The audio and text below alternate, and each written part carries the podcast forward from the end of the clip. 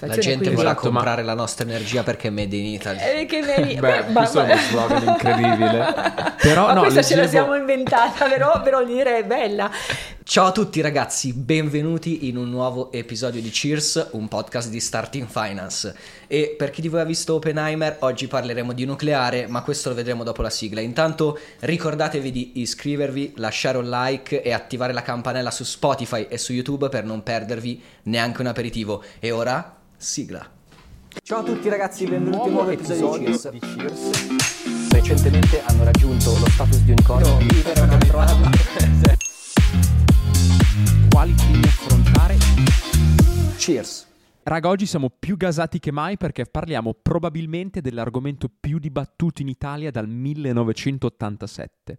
Forse alcuni l'hanno già capito dal riferimento all'anno, però oggi ci facciamo proprio una bella chiacchierata con calma sul nucleare. Cerchiamo di capire se è sicuro, se ci serve e soprattutto se è effettivamente fattibile da noi in Italia. E non lo facciamo con una persona a caso, ma lo facciamo con la co-founder di una delle start-up, di una in realtà in generale delle aziende più importanti al mondo in questo settore. Quindi siamo molto molto contenti di avere con noi, di farci questa chiacchierata con Elisabeth Rizzotti, che è Chief Operating Officer e co-founder di Nucleo.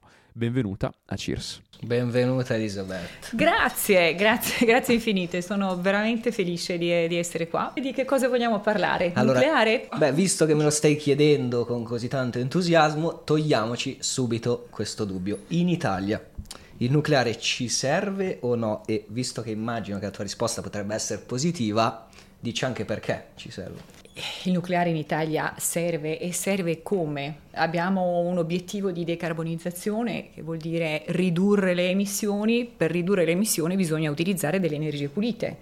E l'energia nucleare è un'energia assolutamente pulita, zero emissioni, come si potrà dire le rinnovabili, quindi anche il solare e l'eolico sono, eh, energie, sono energie, pulite, eh, ma il nucleare è programmabile e sempre disponibile. Quindi pensare di raggiungere quell'obiettivo di decarbonizzazione senza il nucleare è pressoché in, impossibile. Parliamo dell'Italia, in realtà il mondo ha bisogno certo. del nucleare, non solo non l'Italia. Solo l'Italia. Quindi è impossibile, possiamo affermare che è impossibile una transazione ecologica senza nucleare. Nel, con gli obiettivi che abbiamo, tempi. 2050 è assolutamente, assolutamente, impossibile, è già ambiziosissimo l'obiettivo di neutralità a carbone, a carbone entro il 2050. Senza il nucleare potrei dire che è assolutamente impossibile. impossibile. Ma senti, uno dei temi più, forse più menzionati dai detrattori proprio del nucleare è quello delle, delle scorie, no? Uh-huh. Raccontaci effettivamente intanto cosa sono nello specifico le scorie nucleari e quante ne vengono effettivamente prodotte nelle centrali oggi. Il classico cilindro verde dei Simpson. Esatto. assolutamente, che, che è, è, assolutamente un esempio, un esempio assolutamente calzante. Dunque, come tutte le filiere industriali, il nucleare produce delle scorie, dei rifiuti.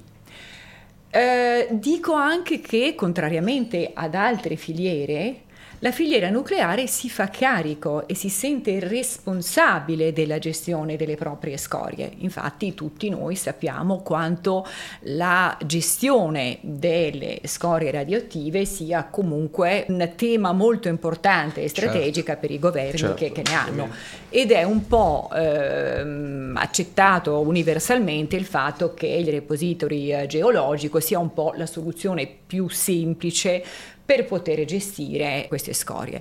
Da un punto di vista di quantità, noi stiamo parlando, e sto parlando non della nuova generazione, quindi del nucleare che verrà prodotto nel prossimo decennio, ma sto parlando di un nucleare di generazione attuale. Che siamo nella Le scorie, corretto. siamo nella terza generazione terza o seconda, insomma, o terza generazione.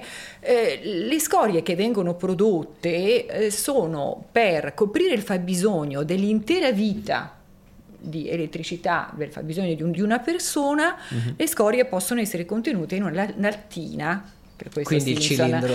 La lattina wow. da 33 centilitri ah. è esattamente insomma, la quantità ecco, di scorie che vengono prodotte.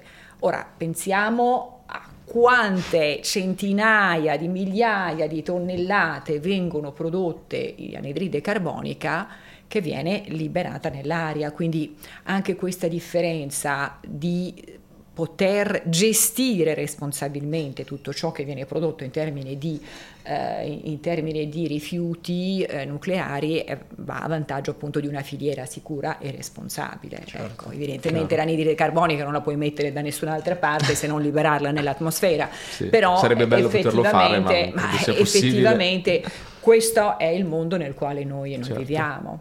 Invece l'altro tema, forse più generale, però molto sentito, a cui l'opinione pubblica, specialmente italiana, mi viene da dire, poi ne parliamo, è molto sensibile, è quello della sicurezza delle centrali, specialmente dopo Chernobyl, che viene ricordato forse fin troppo spesso, anche perché appunto era nell'87, come dicevamo prima. E dici oggi, nucleare di seconda, terza generazione, quanto sono effettivamente sicure le centrali? Allora, le centrali di attuale generazione sono molto sicure e a garanzia di questo dico anche che in tutti i paesi nei quali viene attivata una centrale nucleare intervengono delle autorità di sicurezza Apposta. appositamente studiate per poter dare l'autorizzazione. Mm-hmm. E vi assicuro, lo dico perché poi parleremo anche di nucleo, noi abbiamo già avviato la nostra interazione con le autorità di sicurezza e quindi molti anni prima della, eh, della consegna, se vogliamo, del, del, del reattore, uh-huh. viene fatto veramente verificando tutte le possibili scenari improbabili che si possono verificare per garantire la sicurezza. Quindi la sicurezza c'è, questo non vuol dire che non esiste la possibilità di incidente. Certo. Quello che posso dire è che sicuramente è una filiera, e di nuovo sto parlando non della nuova generazione che per definizione sarà più efficiente, Ancora sarà più sicura, sicura sarà, mm-hmm. ma sto parlando del nucleare attuale dove dico che vogliamo parlare di un indicatore non particolarmente simpatico che è l'indicatore l'indice di mortalità legato ad una, ad una filiera. Bene, per quanto riguarda il nucleare noi stiamo parlando parlando oggi eh, per ogni terawatt prodotto eh, il numero dell'indice di mortalità è lo 0,04 che è paragonabile all'eolico e ah. al solare.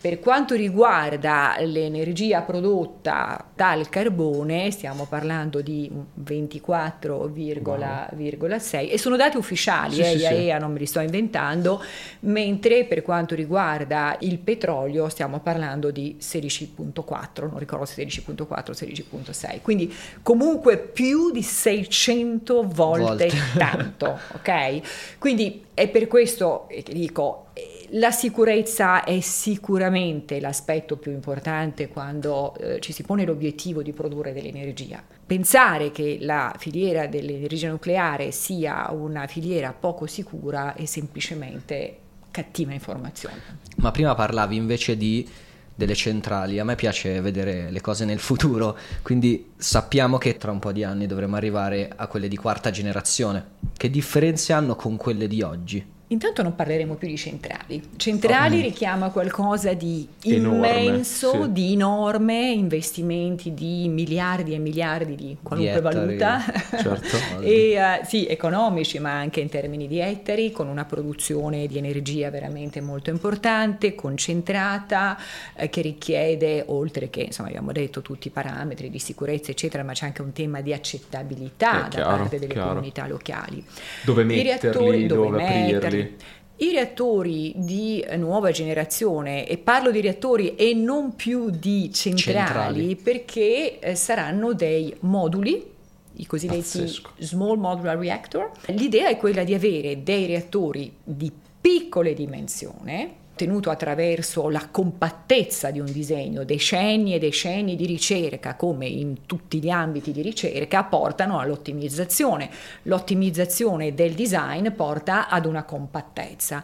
La compattezza, e adesso veniamo anche ai termini così quantitativi per dare un'idea di che cosa stiamo parlando, la, la compattezza porta anche ad un impatto estremamente vantaggioso da un punto di vista economico. Perché questo? Perché se il reattore è piccolo, posso permettermi di costruirlo in una fabbrica, eh certo. in serie, ne produco quanti ne voglio e a questo punto li trasporto là dove devono stare. Concetto completamente diverso rispetto alle centrali di attuale generazione, insomma le centrali nucleari che invece richiedevano una costruzione in loco di tutto quello tutto che doveva essere, doveva essere prodotto.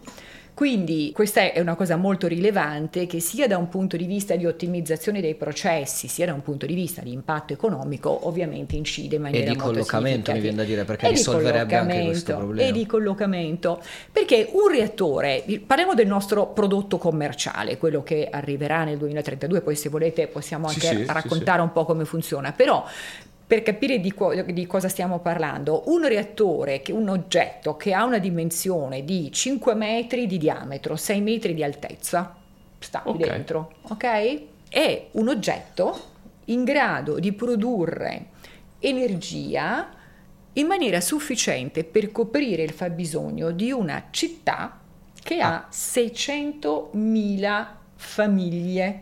Ok, non a stiamo famiglie, a non abitanti, famiglie. famiglie. Questo significa forse non Milano, ma quasi, quasi no? Perché, appunto, meno, riusciamo. Sì. Cosa vuol dire questo? Vuol dire che un reattore può essere trasportato e posto per coprire il fabbisogno, non so, di una industria energivora, Chiaro. oppure ne mettiamo due o tre o quattro insieme per coprire un'area residenziale più importante, oppure, ma stiamo parlando di dimensioni che sono assolutamente gestibili e non paragonabili con gli ettari e ettari che ricordavi. Eh certo, quelli che, che vedi nei film che, che sono... sono... ecco, la certo. quarta generazione esiste proprio perché fortunatamente, nonostante la narrativa negativa che è stata fatta per tanti decenni, e che si continua a fare spesso e volentieri purtroppo. Fortunatamente ci sono dei meravigliosi scienziati che eh, hanno dedicato la loro vita, interamente la loro vita, per poter eh, sentendo la responsabilità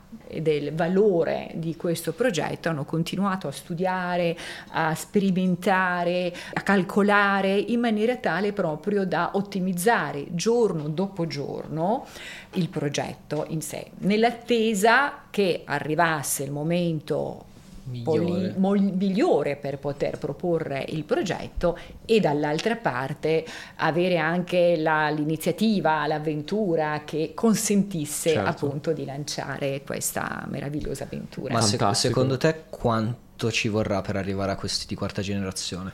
Beh, allora, la quarta generazione esiste già, Okay? Ah, ok? Esiste già il progetto, c'è, ci siamo uh-huh. noi, eh, c'è Nucleo, ci sono altri progetti in giro, in giro, per il mondo con tecnologie leggermente diversi, con livelli di avanzamento di, un pochino diversi, anche se il progetto dal punto di vista di disegno è pronto, è pronto mm. ci vogliono anni per, poter, per, poterlo realizzare. Quindi il nostro piano prevede eh, nel 2026 eh, ah, quindi prima avere, del 2030, cioè. dopo domani, 2026 praticamente.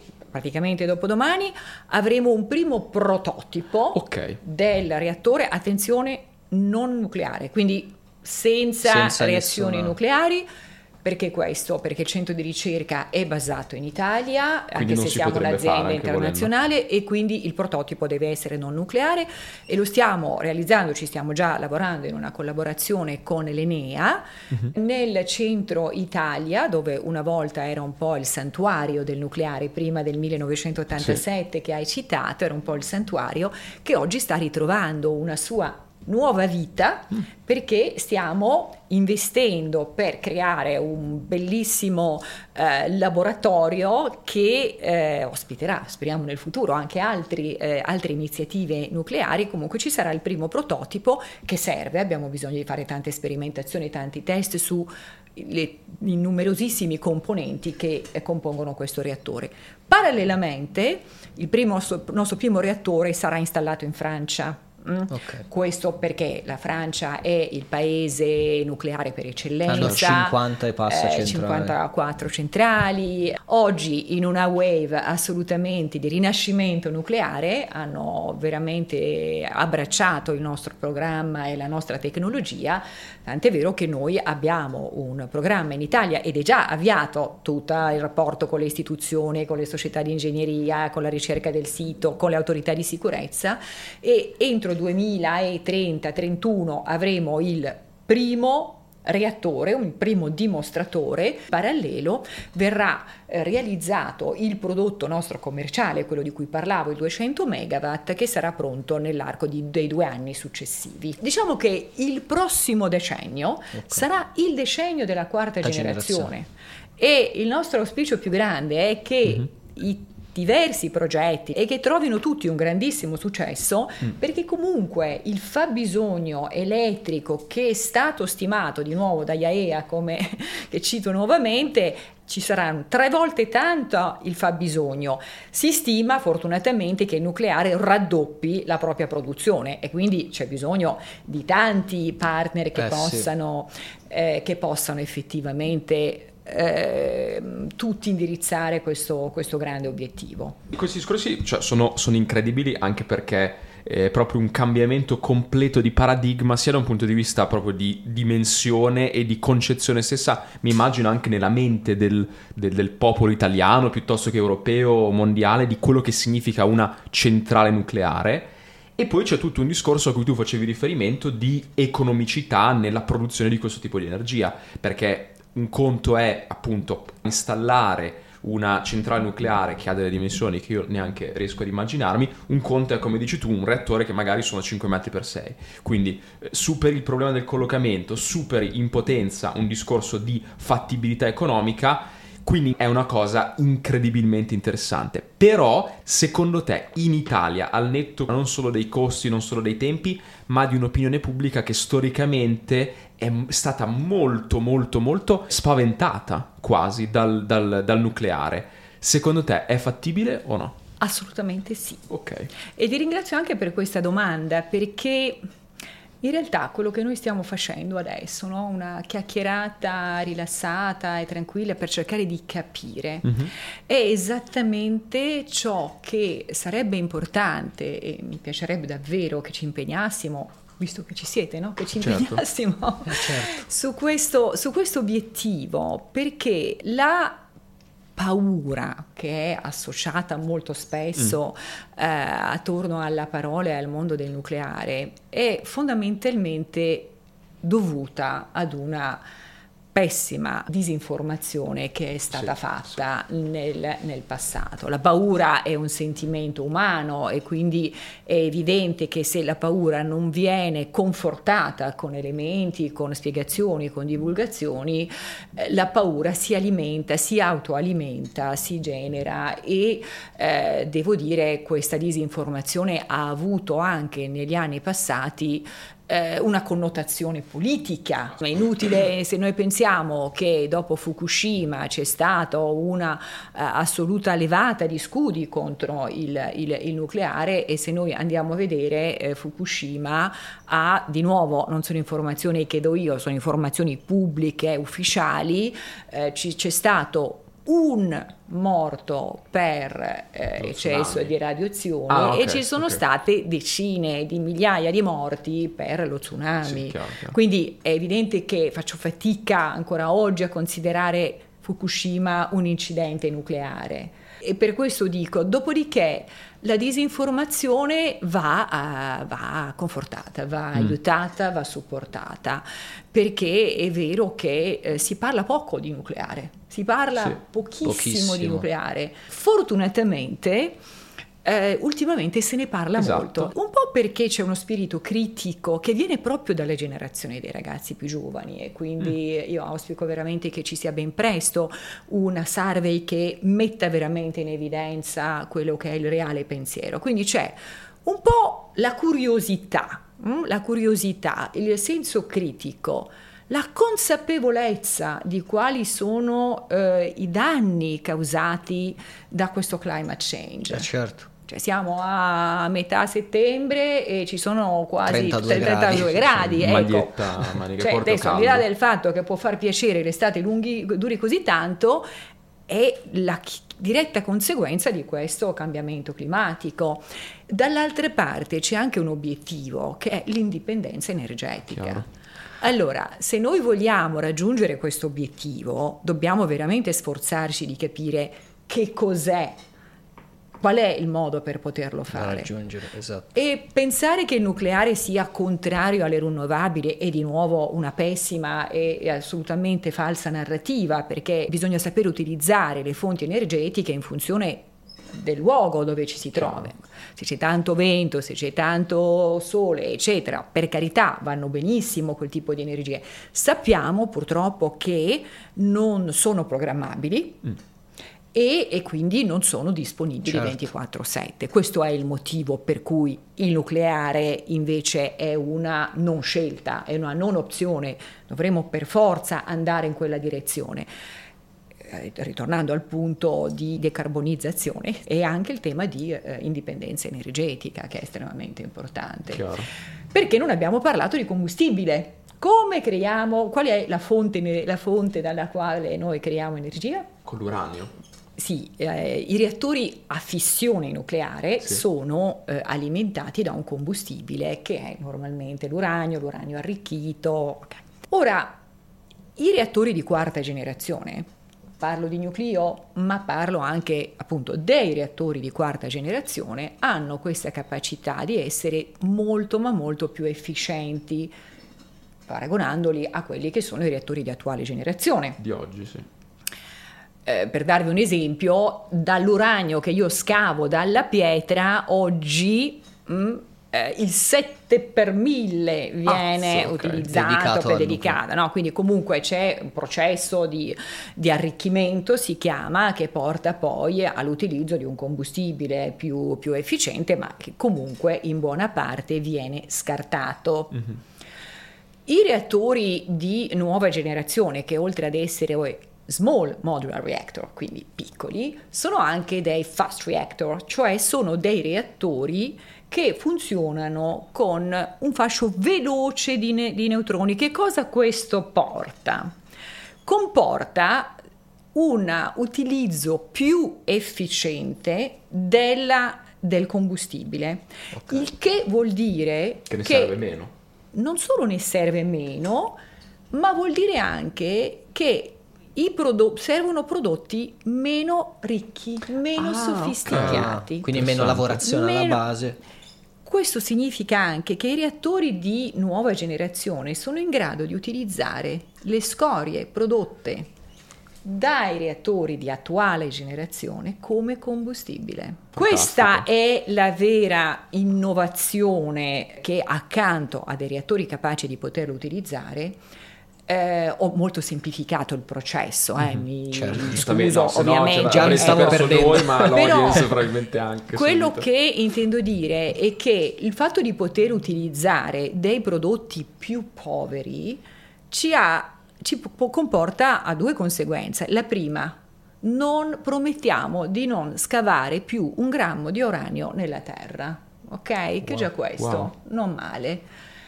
La seconda cosa, promettiamo di utilizzare le scorie che sono attualmente, o i rifiuti come si chiamano, che sono attualmente prodotti dalla filiera nucleare, per poterli riutilizzare per non vengono presi e messi in... ok, devono essere riprocessati, c'è una filiera, proprio una, una fabbrica di, di, combustibile che deve essere prodotto per creare questo cosiddetto MOX, mix mm-hmm. oxide, mm-hmm. per eh, poter avere un, un prodotto che sia compatibile con i nostri reattori. E questo può essere fatto decine e decine e decine di volte, fino a quando non arriveremo ad avere un prodotto talmente povero da non poter essere più, più, riutilizzato. Più, più, riutilizzato. La conseguenza è una produzione infinitamente più bassa di scorie, ma soprattutto perché la pericolosità delle, delle, scorie nucleari non sta tanto nella quantità quanto nella pericolosità in termini di radioattività, certo. eh, di radioattività. Ora tenete conto che le scorie che oggi vengono mediamente prodotte pur nella gestione sicura eccetera hanno mediamente parlando un lasso di tempo per ritornare alla loro vita, alla loro radioattività naturale, sapete che tutti, noi tutti siamo radioattivi, di, di, qualcosa come 250.000 anni, ok? Mm. Quindi, Mi sa che non riusciremo a vederlo noi. Forse non riusciamo a vederlo.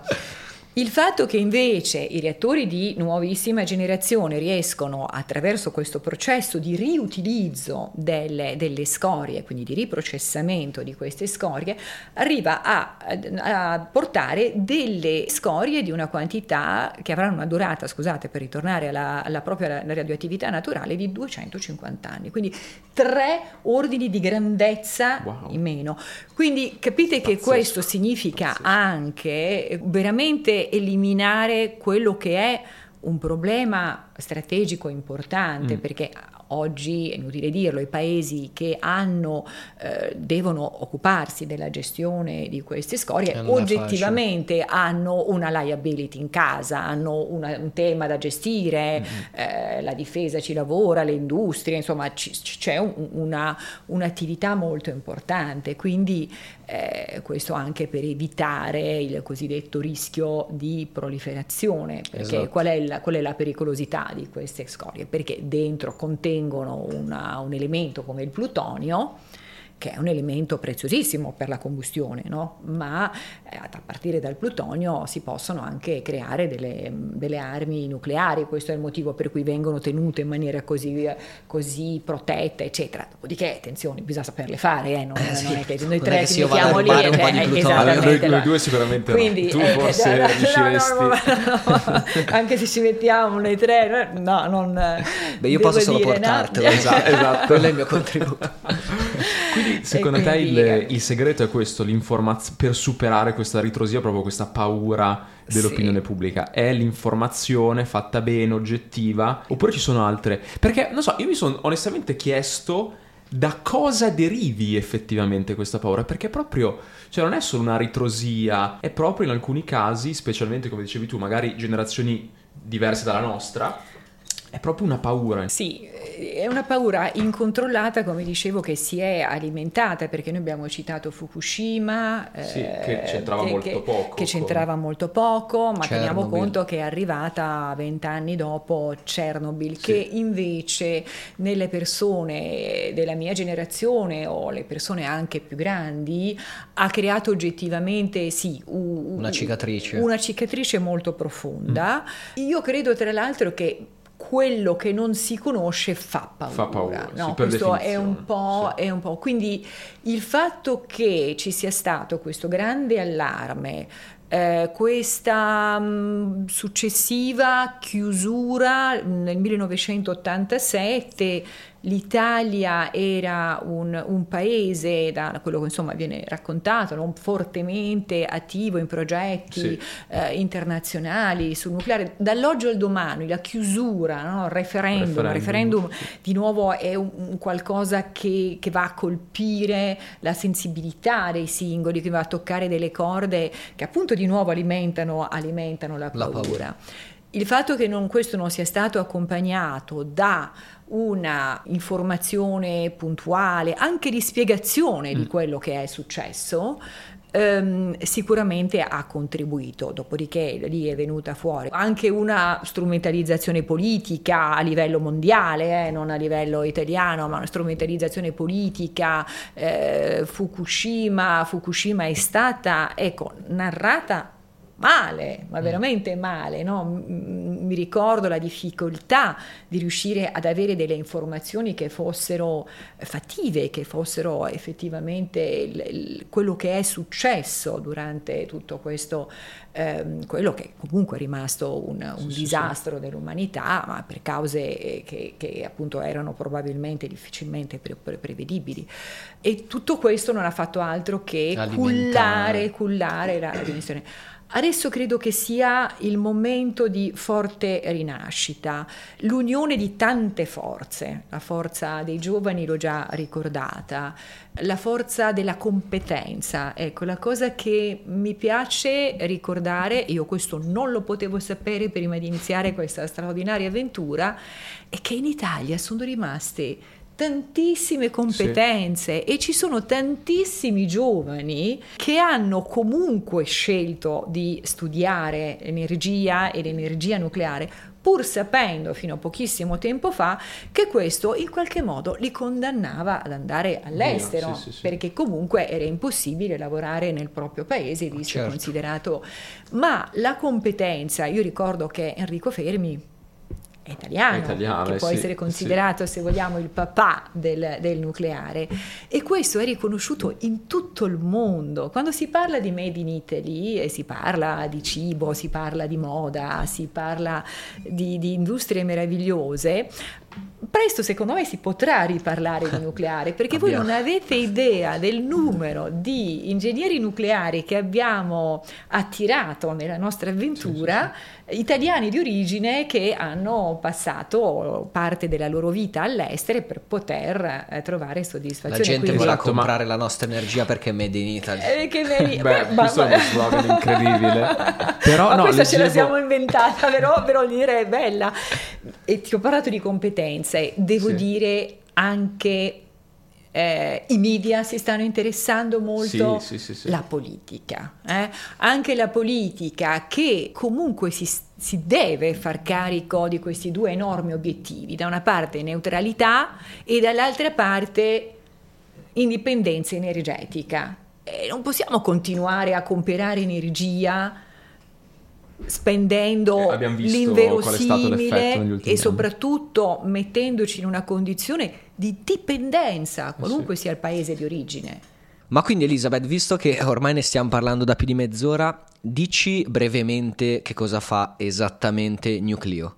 Nucleo perché è il nuovo nucleare. Esatto. La nostra missione è quella di portare su scala industriale eh, la produzione di energia elettrica a partire dall'energia nucleare. Quindi produrre reattori, eh, reattori che sono alimentati da un combustibile che è il risultato di questo eh, riprocessamento delle scorie nucleari e produrre quindi combustibile non soltanto per i nostri reattori, ma combustibile per tutti i reattori di quarta generazione. Ci saranno ovviamente delle ottimizzazioni da fare, ma uh-huh.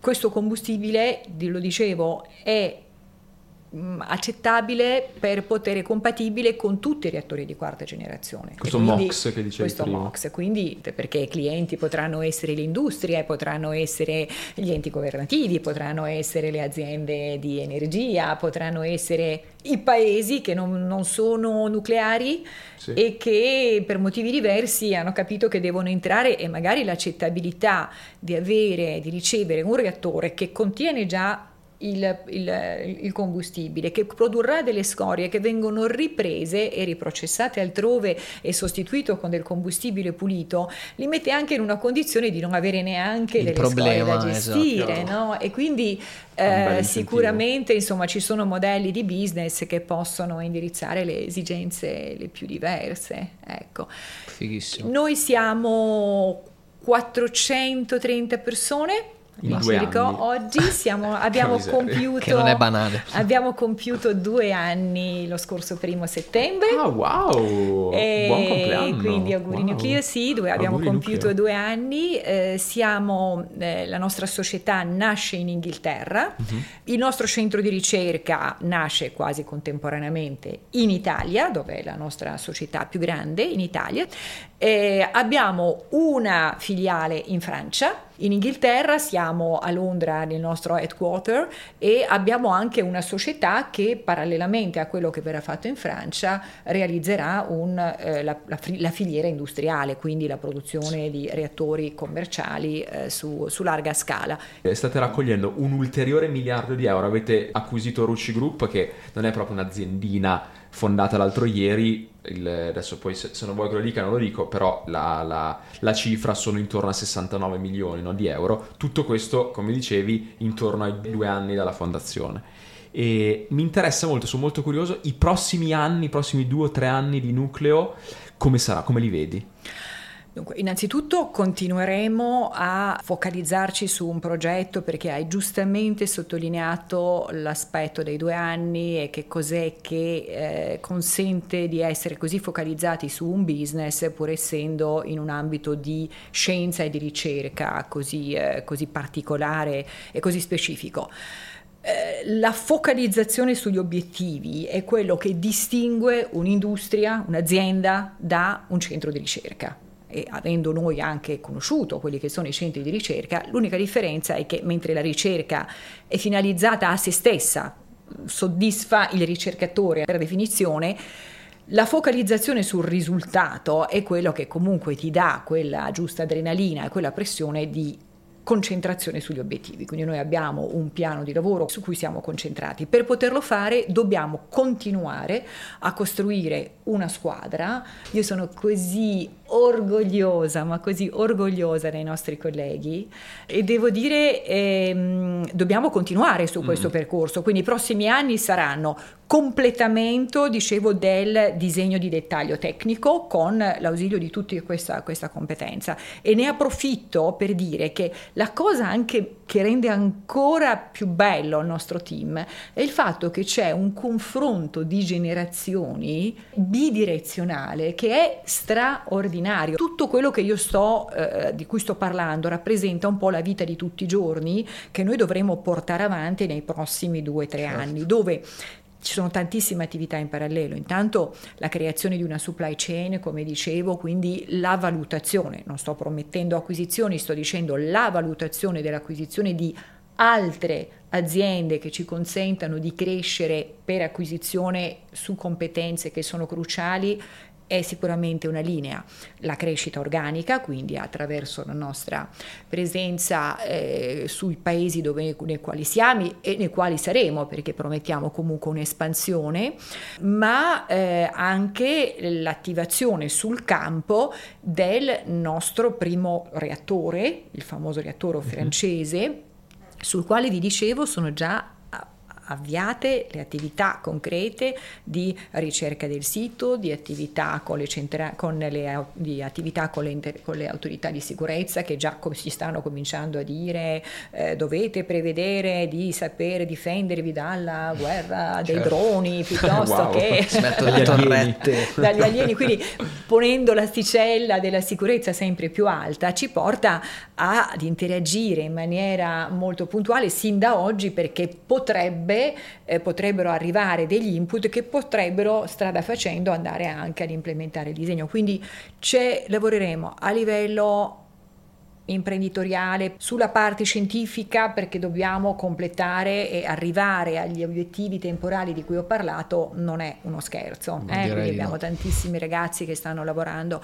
Lavorare sulla parte più societaria e quindi cercare di capire se ci sono altre competenze sul futuro che possono essere utili in termini, in termini di acquisizioni, lavorare con le istituzioni di tutti i paesi, Italia compresa, eh, con i quali noi stiamo, nei quali noi con i quali noi stiamo lavorando. No, abbiamo visto il presente, abbiamo visto il futuro, ora per dare un occhio sul passato, quali sono stati gli errori che avete invece fatto, che avete commesso e che cosa vi hanno insegnato?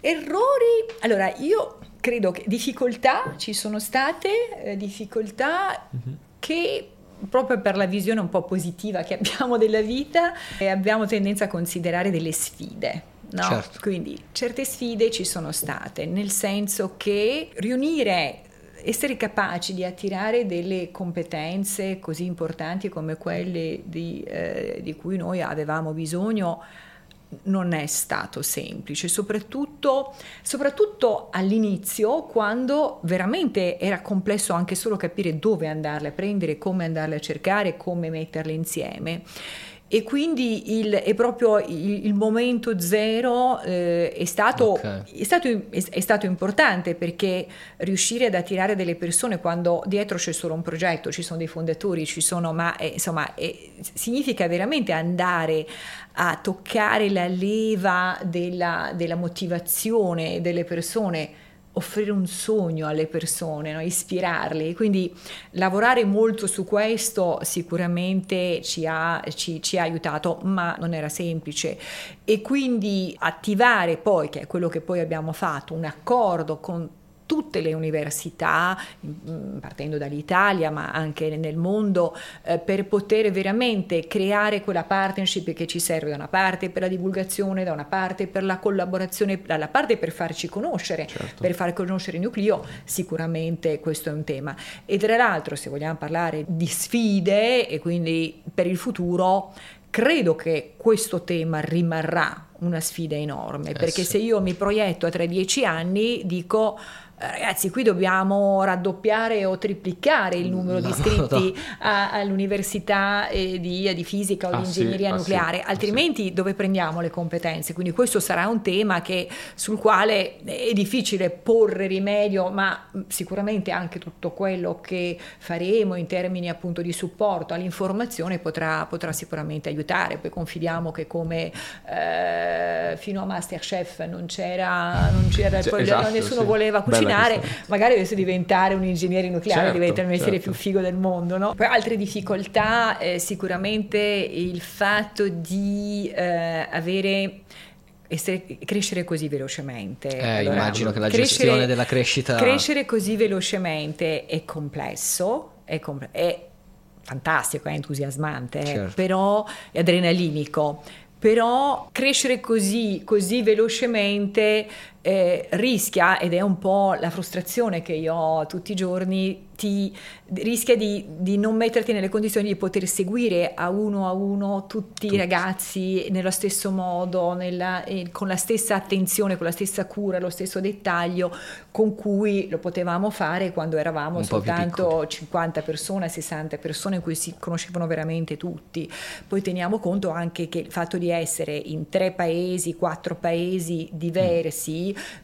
comporta, e su questo forse, no? forse avremmo, avremmo potuto cominciare dal giorno zero a dire no, cultura assolutamente internazionale, lavoriamo assolutamente insieme, assolutamente insieme, perché altrimenti il, il, pre, il prevalere di un approccio magari più marcato su determinate caratteristiche di una cultura, non so, sciovinista francese piuttosto che, ehm, piuttosto che italiana o, in, o, o inglese, eh, sicuramente porta delle, delle difficoltà di interazione. Quindi su questo, ecco, la crescita crescita così veloce la rifarei.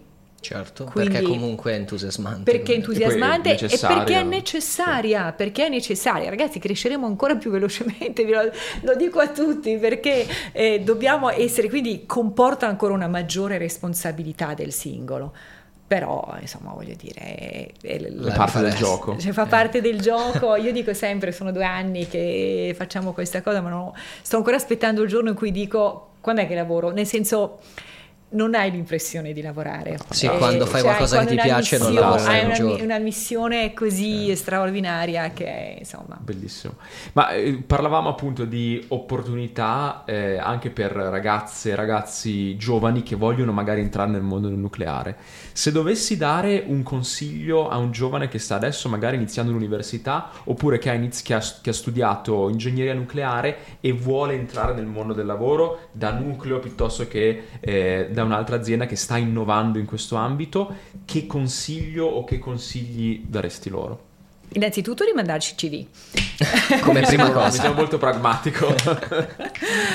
eh, no, oggettivamente, perché le persone che per qualche motivo hanno degli interessi, no? poi citiamo l'ingegneria, ma c'è la fisica, sì, insomma, sì, ci, sì. noi offriamo anche assolutamente la possibilità di fare delle, degli stage alle persone che non hanno ancora completato il loro ciclo di studi. Dicevo, queste persone, il, il mio consiglio è quello di lasciarsi ispirare veramente perché il nucleare è assolutamente una delle competenze assolutamente del futuro e quindi continuare, sono convinta che più ne conosco e più ne sono convinta, le persone che scelgono di studiare questo mondo sono dei visionari, sono delle persone che ispirate e quindi non far spegnere quella fiammella dell'ispirazione perché credo che sia quella che ci tiene vivi e che consente a tutti di dare un contributo fondamentale a, a questa storia. Voi compresi. Fantastico. Voglio dire, perché il fatto che voi essendo... abbiate speso Beh, facciamo, tutto questo ah, tempo un pivot di Cheers abbiate...